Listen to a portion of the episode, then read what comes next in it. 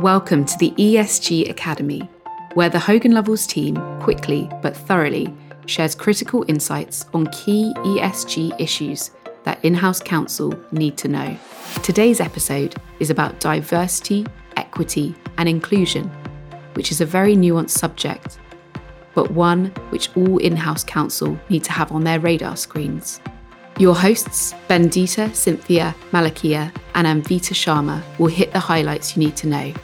Bendita is our DC based global head of diversity and inclusion, as well as a founding member of our diversity, equity, justice, and inclusion client facing practice. Anvita is a lawyer based in our London office who advises on discrimination, harassment, and bullying in the workplace including allegations of race and sex discrimination and breach of equal pay legislation.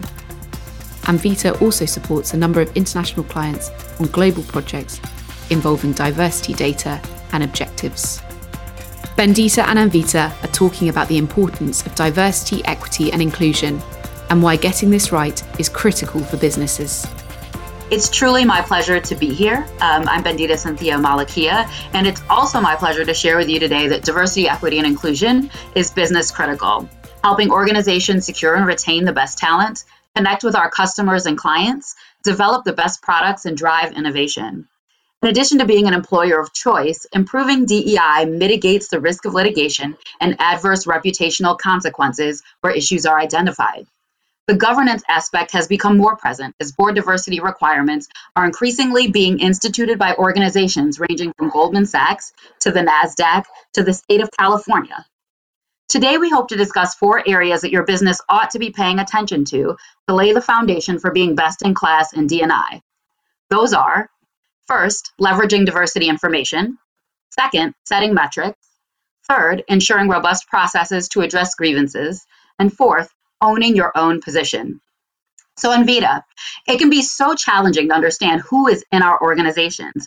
And with increasing acceptance of variant gender identities and multiracial and multi-ethnic identities, we can't just tell who people are by looking at them. Can you share with us some of the nuances around diversity, equity, and inclusion data? Thank you, Bendita. Um, it's it's absolutely crucial um, when shaping your DEI priorities that you have accurate and as comprehensive data on your workforce as possible, because that will enable you to understand what your demographics are, um, whether there are certain groups of employees who are underrepresented at particular levels of your organization, and any trends or patterns that you may need to address through targeted initiatives or, or objectives. So, as part of this process, um, employees should be encouraged to self identify at the recruitment stage and throughout the life cycle of employment to ensure that your data is as up to date and accurate as possible. When collecting and processing this data, one important point to bear in mind is that there will be nuances in the types of data you can ask employees to disclose and the ways in which you can hold and process that data depending on the jurisdiction involved. Um, at Hogan Lovells, we have a excellent international employment practice and data privacy practice, and we work together to assist clients navigate this landscape. I recently was helping a client who is um, an international tech company based in the US with a global footprint, and they were very keen to collect data on their employees as to their gender, race, and ethnicity, and their locations around the world to help shape their DEI strategy.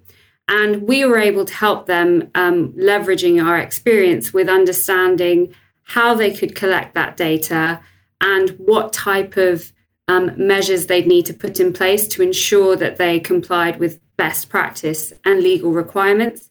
So it's just something that's important to bear in mind because it's not simply a case of, you know, you can compel employees to share this data. You need to really encourage them to voluntarily disclose this data. And I think an important point in, in order to encourage employees to voluntarily share data is to really put your money where your mouth is and show them what you're going to be using that data for and what types of objectives and um, metrics you're going to be setting for your business. And Bendita, I know you know lots about this, so I'll hand over to you. Thanks, Anvita. I do truly believe in taking a metrics driven, people centric approach to diversity, equity, and inclusion. And we do know that what gets measured um, gets done. So it's critical to set metrics for diversity, equity, and inclusion, and the same way that you would do for any strategic priority. Um, for example, Hogan Lovells has set published goals for women, racial ethnic minority, and LGBTQ plus partners based on our market positioning, the demographics of our pipeline inside and outside the organization, and the desires of who we want to be as a responsible business. Many clients I've worked with over the last few years are really interested in setting similar metrics for demographics, promotions, and leadership. Our sweet spot is working with our data privacy, investigations, and employment teams to make sure that we set goals seamlessly in a legally protected way. I'm proud of one multinational technology organization that I worked with that had a 25% increase over two years in intersectional women in leadership after working with them to set their accountability goals. Focusing them on where they wanted to go um, with a set number made a big difference in helping them make progress. Metrics help align organizational behavior through showcasing where they need to support their people. And working with clients, we have helped establish diversity metrics, hiring rules and promotions objectives, increased access to special projects, mentoring and sponsorship and other development programs, and facilitated pay equity reviews. It's important that once you set the published or internal metric, you align your systems and behaviors to achieve them.